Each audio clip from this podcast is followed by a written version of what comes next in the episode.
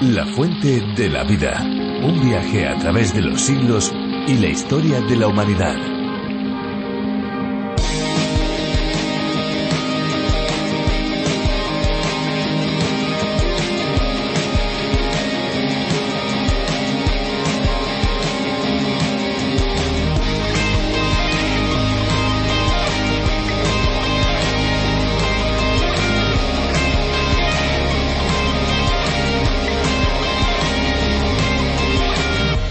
La nieve es precipitación de agua en estado sólido, en forma de copos, que observados al microscopio presentan una estructura cristalina de variadas formas, principalmente en forma de estrella o cristales hexagonales rameados. La nieve se forma cuando la temperatura es tan baja que el agua pasa al estado sólido.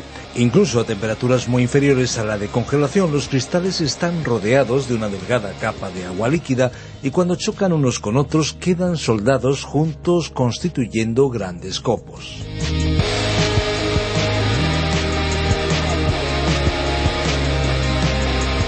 Hola, ¿qué tal amigos? Después de la curiosidad que han escuchado, es el momento de saludarles y darles la bienvenida a nuestro tiempo de radio. Esto es La Fuente de la Vida y les habla Esperanza Suárez.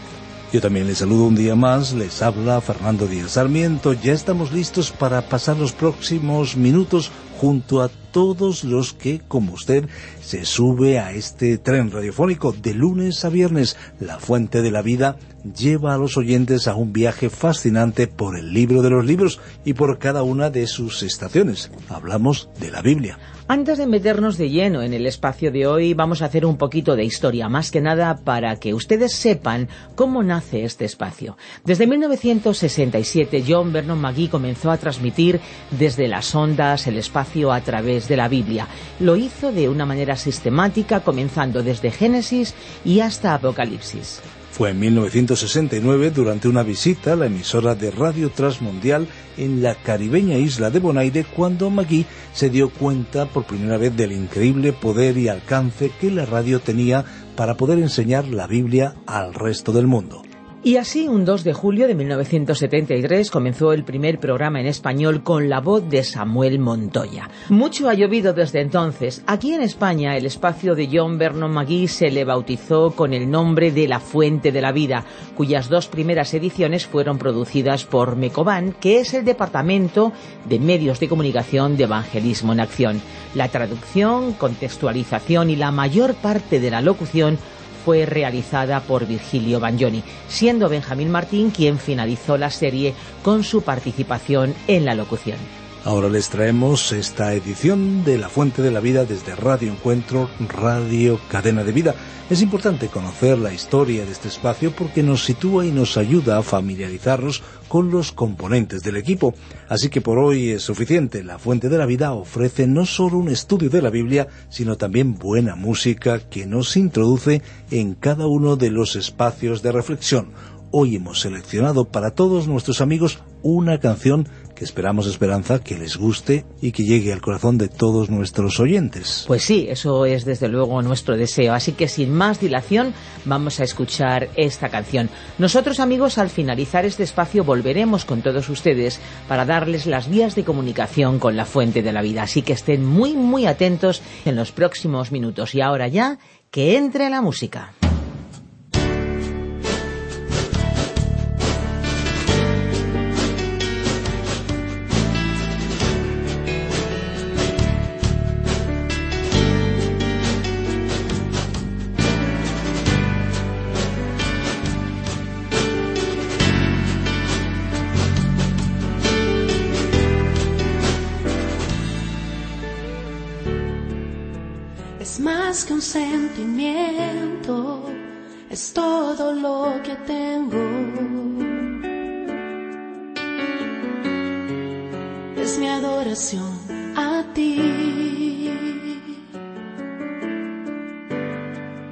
No hay palabras que expresen tanto amor, tanta pasión. fluye un río de adoración para ti desde mi corazón.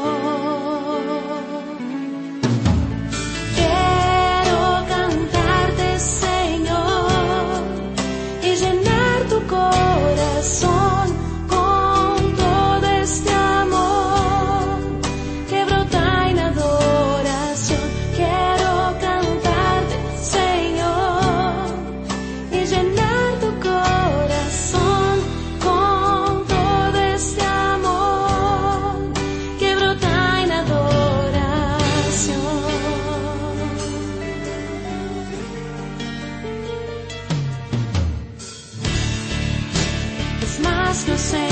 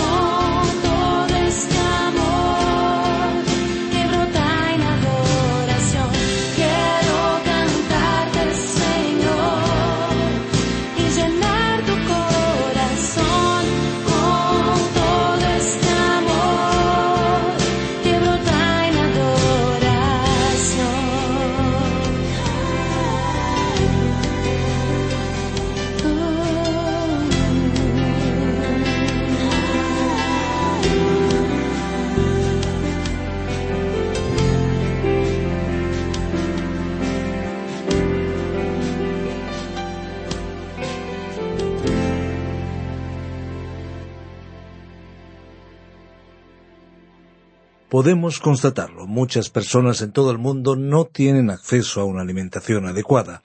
Pese a que nuestro mundo ha alcanzado unos impresionantes niveles de riqueza y desarrollo tecnológico, todavía se puede encontrar a personas que sufren por la escasez de alimentos. Y esto, por supuesto, afecta a la salud de muchas maneras, siendo la más dramática de ellas la propia muerte.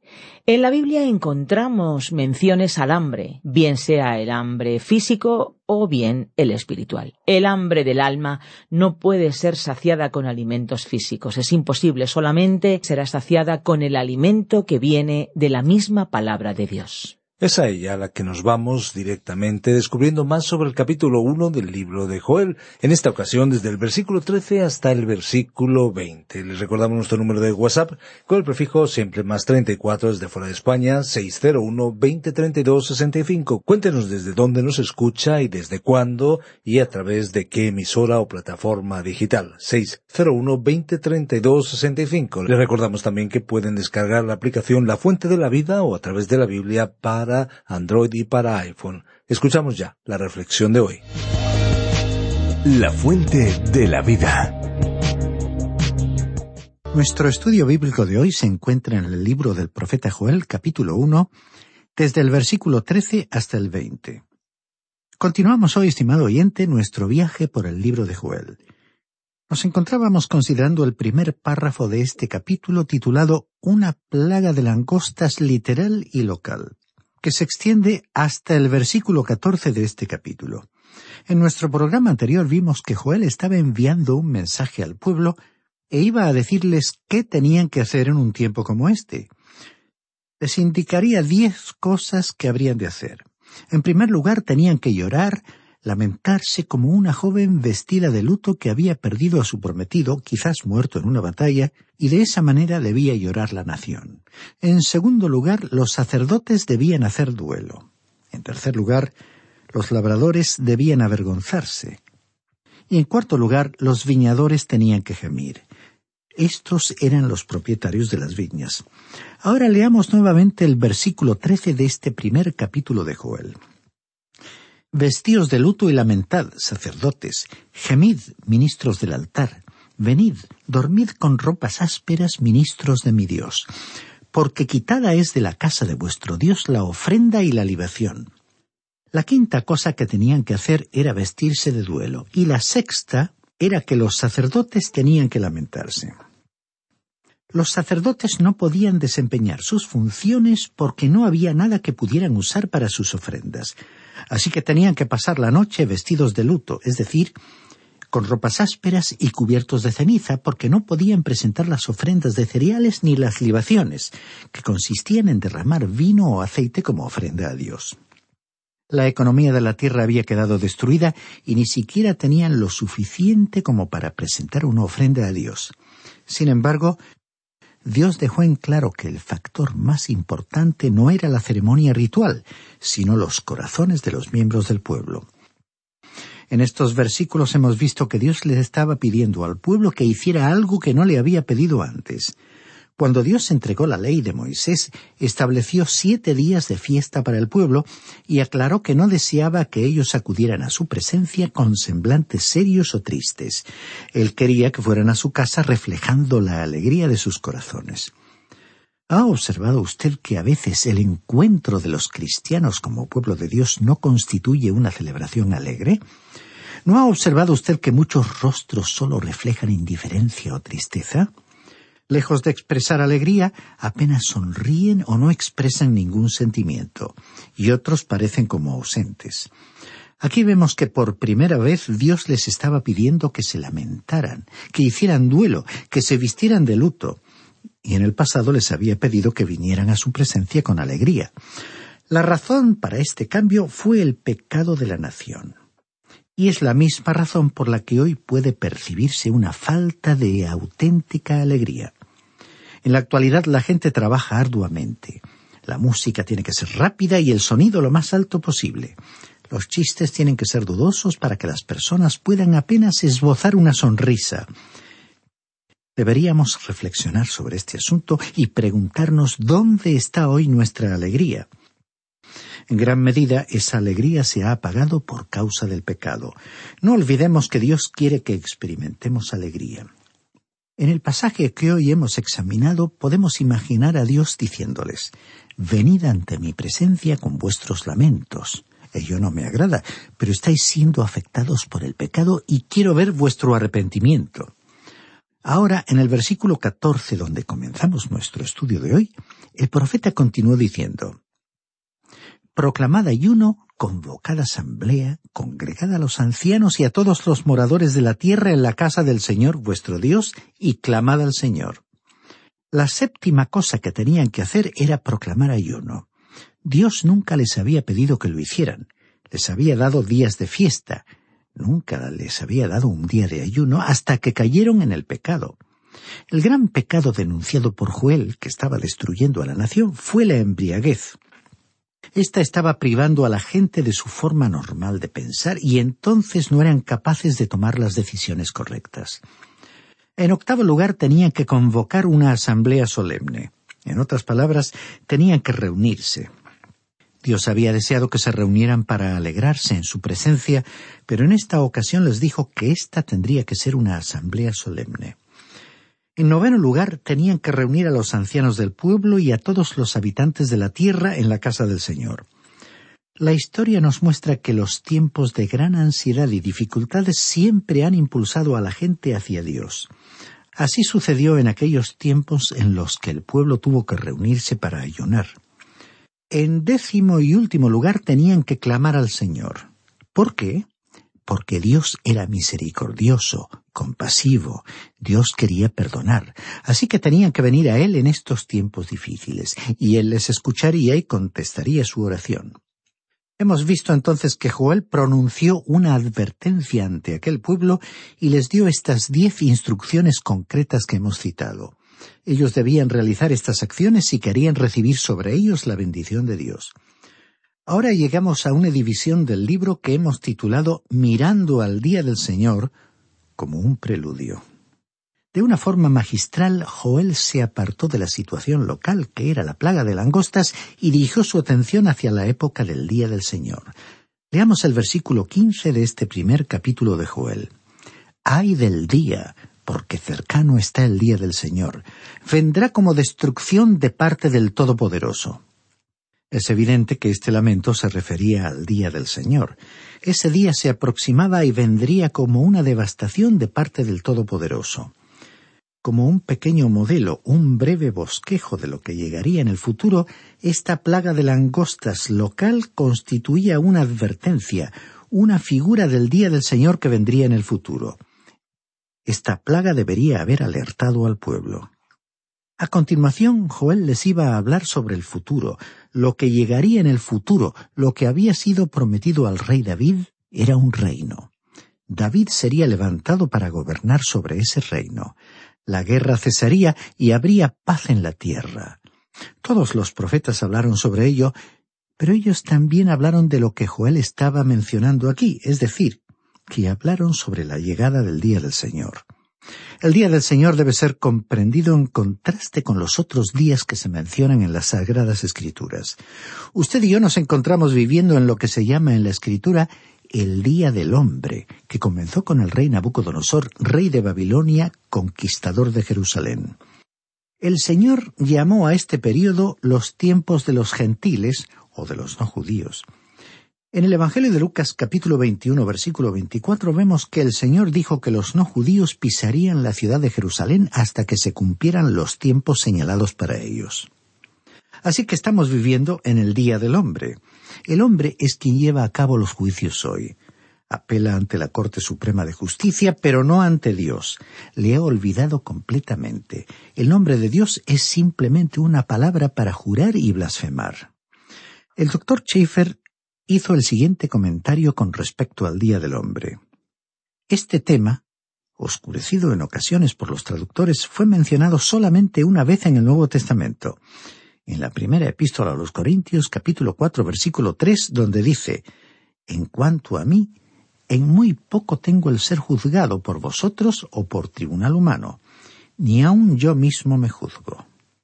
En este pasaje Esta frase de tribunal humano es en realidad una referencia a la opinión humana que es corriente en esta época y este término puede ser traducido literal y apropiadamente como el Día del Hombre.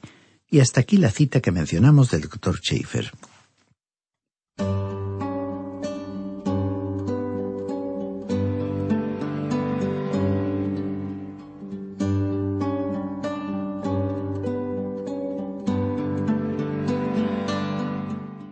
Usted y yo, estimado oyente, estamos viviendo en el Día del Hombre. Y créalo, hoy predomina el humanismo. El hombre cree que puede resolver el problema del mundo. Pero ¿qué es lo que ha hecho el hombre? Ha conducido al mundo a una confusión terrible. Bueno, los seres humanos no tienen la solución. Los hombres hoy no pueden solucionar los problemas de este mundo. Muchos hombres públicos de varios países han admitido en privado que el ser humano es incapaz de resolver los problemas que él mismo ha creado. La Biblia nos habló de otro día que se aproximaba, el día del Señor Jesucristo.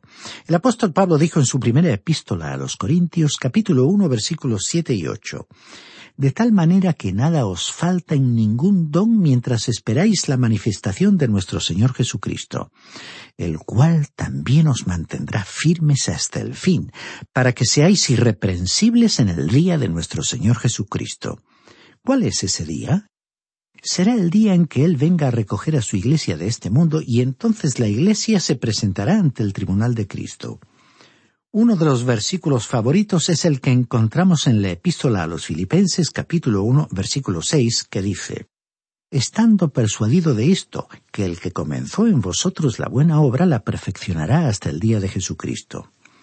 Él va a guardarnos hasta que llegue ese día en el que Él nos recogerá del mundo y entonces seremos llevados ante Él para ver si recibimos o no un premio. Tanto el Nuevo como el Antiguo Testamento hablan sobre el día del Señor. En la segunda epístola a los tesalonicenses capítulo 2 versículo 2, el apóstol Pablo dijo, No os dejéis mover fácilmente de vuestro modo de pensar, ni os alarméis, ni por el espíritu, ni por palabra, ni por carta como si fuera nuestra, en el sentido de que el día del Señor está cerca. Los cristianos de Tesalónica temían perder el arrebatamiento de la Iglesia. Entonces, aquí vemos que el apóstol Pablo les aseguró a los creyentes que ellos no pasarían por el día del Señor. El profeta Joel dejaría bien en claro en qué consistía el día del Señor. Nos diría que el día del Señor sería un día oscuro, sombrío y difícil. El punto de vista hebreo era que ellos entrarían inmediatamente en el reino, es decir, que la vida pasaría a ser como una suave brisa sin problemas de ningún tipo. Pero Joel dijo que el día del Señor comenzará con la noche, con oscuridad, y esa oscuridad será el período de la gran tribulación.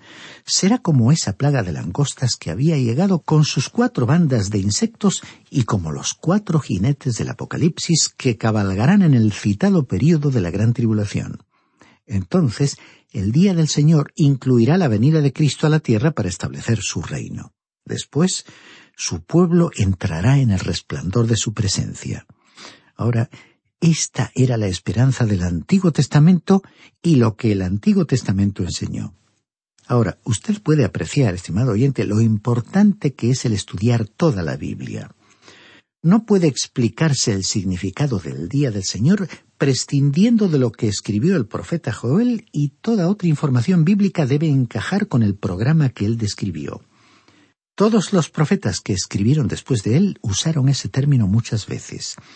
La expresión Día del Señor aparece unas setenta y cinco veces en toda la Biblia y cinco veces en el libro de Joel, y la expresión aquel día aparece en este libro una vez.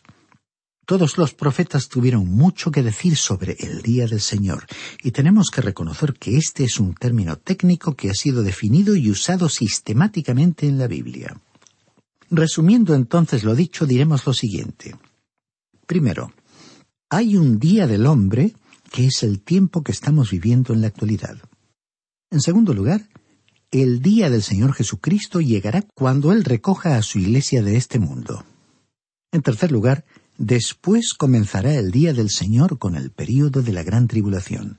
Después de todo, nosotros llamamos los días de la semana por diferentes nombres, y Dios también ha puesto un nombre para cada uno de estos diferentes periodos de tiempo. Por cierto que esto no fue algo que los hombres pensaron. Nosotros no habríamos pensado en llamarlos de esta manera, pero así los calificó la palabra de Dios. También tenemos que decir que el día del Señor no es el mismo día del Señor que se mencionó en Apocalipsis capítulo 1 versículo 10. El día del Señor en ese pasaje es el primer día de la semana, es decir, un día de veinticuatro horas, lo cual puede verse claramente en el Nuevo Testamento. Escuchemos ahora lo que dice el versículo 16 del capítulo 1 de Joel. ¿No fue arrebatado el alimento de delante de nuestros ojos, la alegría y el placer de la casa de nuestro Dios? Aquí el profeta continúa hablando de la plaga de langostas. De estas palabras se desprende que ya no había más alegría en la casa de Dios. Y pensamos que esa es una de las características que predominan hoy en algunos círculos cristianos. Uno puede ver este estado de ánimo bastante generalizado cuando tiene oportunidad de visitar muchas iglesias en diferentes lugares puede percibirse un espíritu de expectativa frente a un mensaje o un estudio bíblico, pero ni en el rostro de las personas ni en el ambiente en general se observa una expresión de alegría.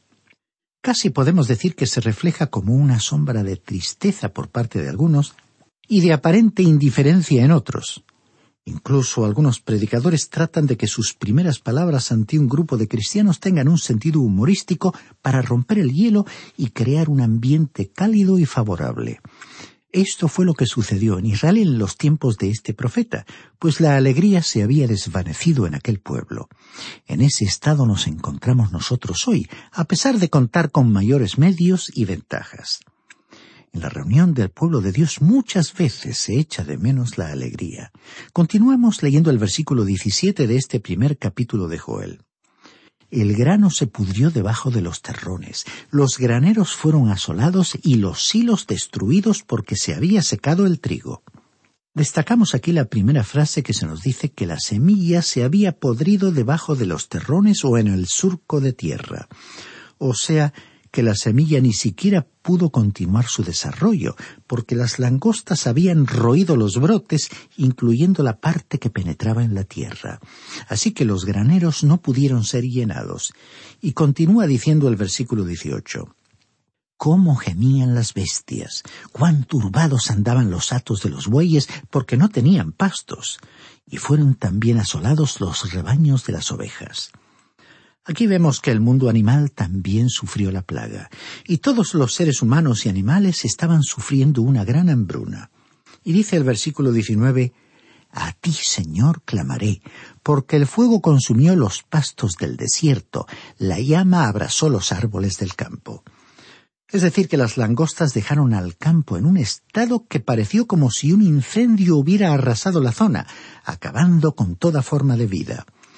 Y luego, en el versículo final de este capítulo 1 de Joel, el versículo 20, leemos Las bestias del campo bramarán también a ti, pues se secaron los arroyos de las aguas y el fuego consumió las praderas del desierto. Aquella época fue terrible y peligrosa para la vida de aquel pueblo. Aquí se enfatizó el hecho de las consecuencias que tuvo que sufrir el mundo animal al ser afectado por la plaga tanto los animales y aves de corral como los animales salvajes que vivían fuera en los bosques. Resulta dramática la descripción de esta escena en la que hasta los animales clamaban a Dios.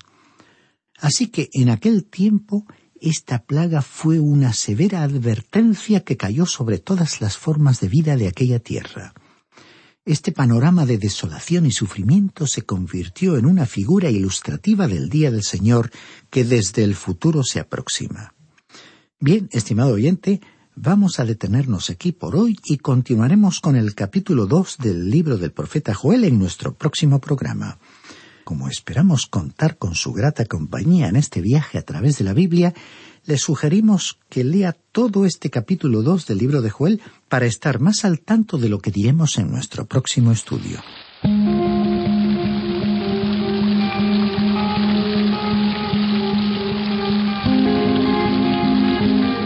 Pues prácticamente hemos llegado al final de nuestro espacio por hoy, por supuesto porque tenemos por delante muchos espacios para disfrutar juntos de este viaje radiofónico por cada uno de los libros de la Biblia. Recuerden, amigos, que si desean volver a escuchar este espacio o tal vez alguno de los programas anteriores, lo pueden hacer en nuestra web lafuentedelavida.com o bien en la aplicación La Fuente de la Vida, que también la pueden encontrar con el nombre A través de la Biblia. Recuerden que tenemos vías de comunicación para que estén en contacto con nosotros. Nuestro deseo es que cualquier persona en cualquier lugar y en cualquier momento puedan tener acceso fácil y eficaz a través del ordenador o del teléfono móvil a la amplia gama de recursos digitales cristianos en el idioma que cada cual entienda. Es importante entender el idioma, desde luego, pero sobre todo nosotros queremos utilizar el idioma del corazón, ese que cualquier ser humano entiende. Así que muchas gracias por haber permanecido a nuestro lado. Y no se olviden de nuestros teléfonos. El WhatsApp es el 601 20 32 65 y el fijo el 91 422 05 24. Recuerden que si llaman desde fuera de España deben pulsar el prefijo más 34. Y recuerden también nuestra dirección electrónica info arroba lafuentedelavida.com. También nos pueden escribir a info arroba radioencuentro.net.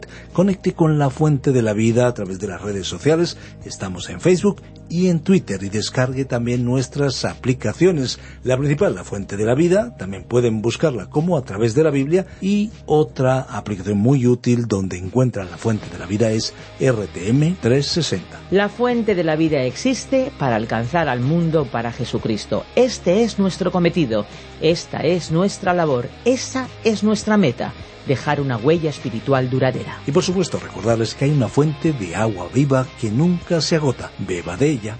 Este ha sido un programa de Radio Transmundial producido por Radio Encuentro, Radio Cadena de Vida.